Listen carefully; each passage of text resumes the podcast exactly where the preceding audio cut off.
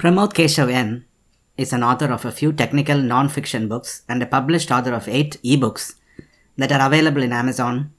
He is from Sherthala Taluk in Alappuzha district in Kerala, India. Here he is a participant in an interview process where he defends a few ideas around some of the books that he has written in the course of the past few years or in the past decade. Give us a summary of Tenafly 2006 business districts. The basis of the story, Tenafly 2006 Business Districts Following the British India Legacy, is a mock judicial review and constitutional review made on the leadership styles of uh, this fictitious chief of prints and binder bureau as he juggles in the USA immigration law in one hand and World War II war trials on the other. Who is the central character of the book Tenafly 2006 Business Districts? The central character of this book is Chief of Prints and Binder Bureau, a mock business concern in Tenafly Borough, New Jersey during 2006. And he's not a citizen of USA, but uh, a permanent resident of USA who acknowledges the possibility of filing for bankruptcy for concerns even before they start doing business in places like the Tenafly Borough. What are the challenges or restrictions in place? The fictitious CEO of the firm, Prints and Binder, was not a citizen of the United States and hence was severely restricted in conducting business activities in the state of New Jersey, USA. In effect, allowing him only to do business with the municipalities and boroughs in Bergen County. The travel restrictions which was imposed upon him allowed him access only in the Bergen County roads, uh, local roads mostly 501 to 505, Central Avenue, Poplar Avenue, Palisades Interstate Parkway, and the routes of Hastings in New York State. His immigration and naturalization documents for passport and other services were bounty in uh, USP, Tenafly post offices. He was also given command as he was a qualified foreign service officer or foreign service analyst doing police business with securities, rifles, Tibetan guards, representatives and cadets. The library services offered to him included offers to include his opinion articles or columns in Reader's Digest in the year 2006 in the Tenafly Public Library. For everything in public administration, he had representations running in the form of power of attorney in the Tenafly Municipal Court. Banking services were offered by such financial institutions as Wachovia Bank in Railroad Avenue, and Wells Fargo, who took him as a client offering phone banking services as part of the business or the bureau services. Insurance services were also offered by Progressive Insurance Company as Clue, which is Loss Underwriting Exchange, Spectrum Plans, and Blue Shield. Boarding and lodging were also offered to him in Case Western guest houses in Newark, New Jersey. Everything was running well for this chief uh, of Prints and Binder Bureau in Tenafly, Bergen County, New Jersey, until he stopped being the sole proprietor of the firm, Prints and Binder Bureau. Trouble started to creep in in the form of uh, a complaint raised by one Miss uh, Jane Metzler, a reporter, as uh, the chief tried to recruit a British subject a British subject, the complaint made in the municipal court at Tenafly.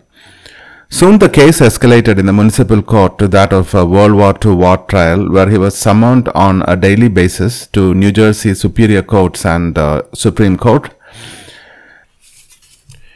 Why do you say discontinuation of McNamara Act weakened the naturalization application of residents of US? Many residents of US remain employed in their own business concern as a proprietor or as an executive. McNamara Act provided the service personnel a reasonable service wages during the tenure at their own business concern. After discontinuation of the McNamara Act in 2005, the application based on McNamara Act for service jobs could not be enforced in the immigration department and hence this weakened the naturalization application of the residents in US who were self-employed or were running their own business concerns in the USA.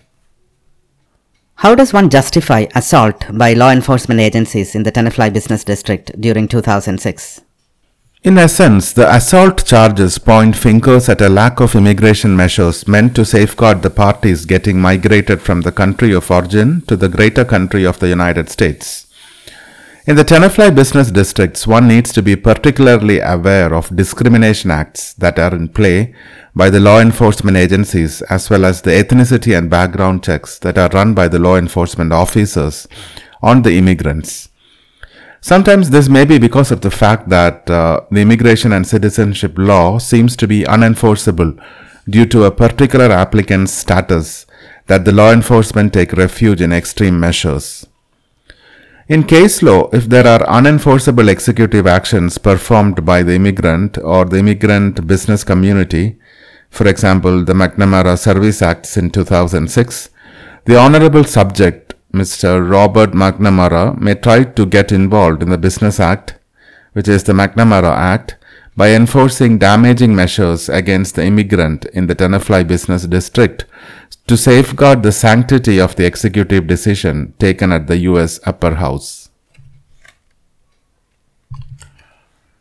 In a judicial review, quite a lot is mentioned about executive and legislative actions. What was the central theme or act that was driving all the initiatives for the personal concern?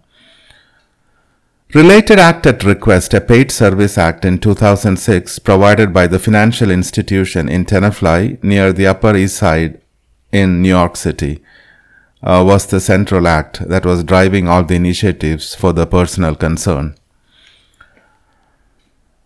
When you're talking about acquisition of Tenafly Prints and Binder Bureau by Associated Press Bureau in Tenafly, how much was Prints and Binder Bureau worth for a forceful acquisition? In 2006, Prints and Binder had a near fixed assets comprising of a futon, a 4x4 pub table, two bookshelves, an HP printer, office furniture, including a foldable table and cushion chair, net worth $945, a reasonable buy. How much was the rent of the office space that Prints and Binder paid for occupying a downtown office space, normally considered a prime location near Upper East Side in the New York City? The rent paid for the office space near Upper East Side in Tenafly was $500 per month and included office space and a living quarter with a shared kitchen. The rent was paid by means of checks to a Japanese Korean uh, personnel uh, who's also a Korean diplomat, a cohabitant, though no rent receipts were officially given during the stay in Tenafly. Uh, finally, regarding the book Tenafly 2006 Business Districts Following the British India Legacy, how much is fact and how much is fiction? Tenafly 2006 Business Districts Following the British India Legacy belongs to the genre historical fiction.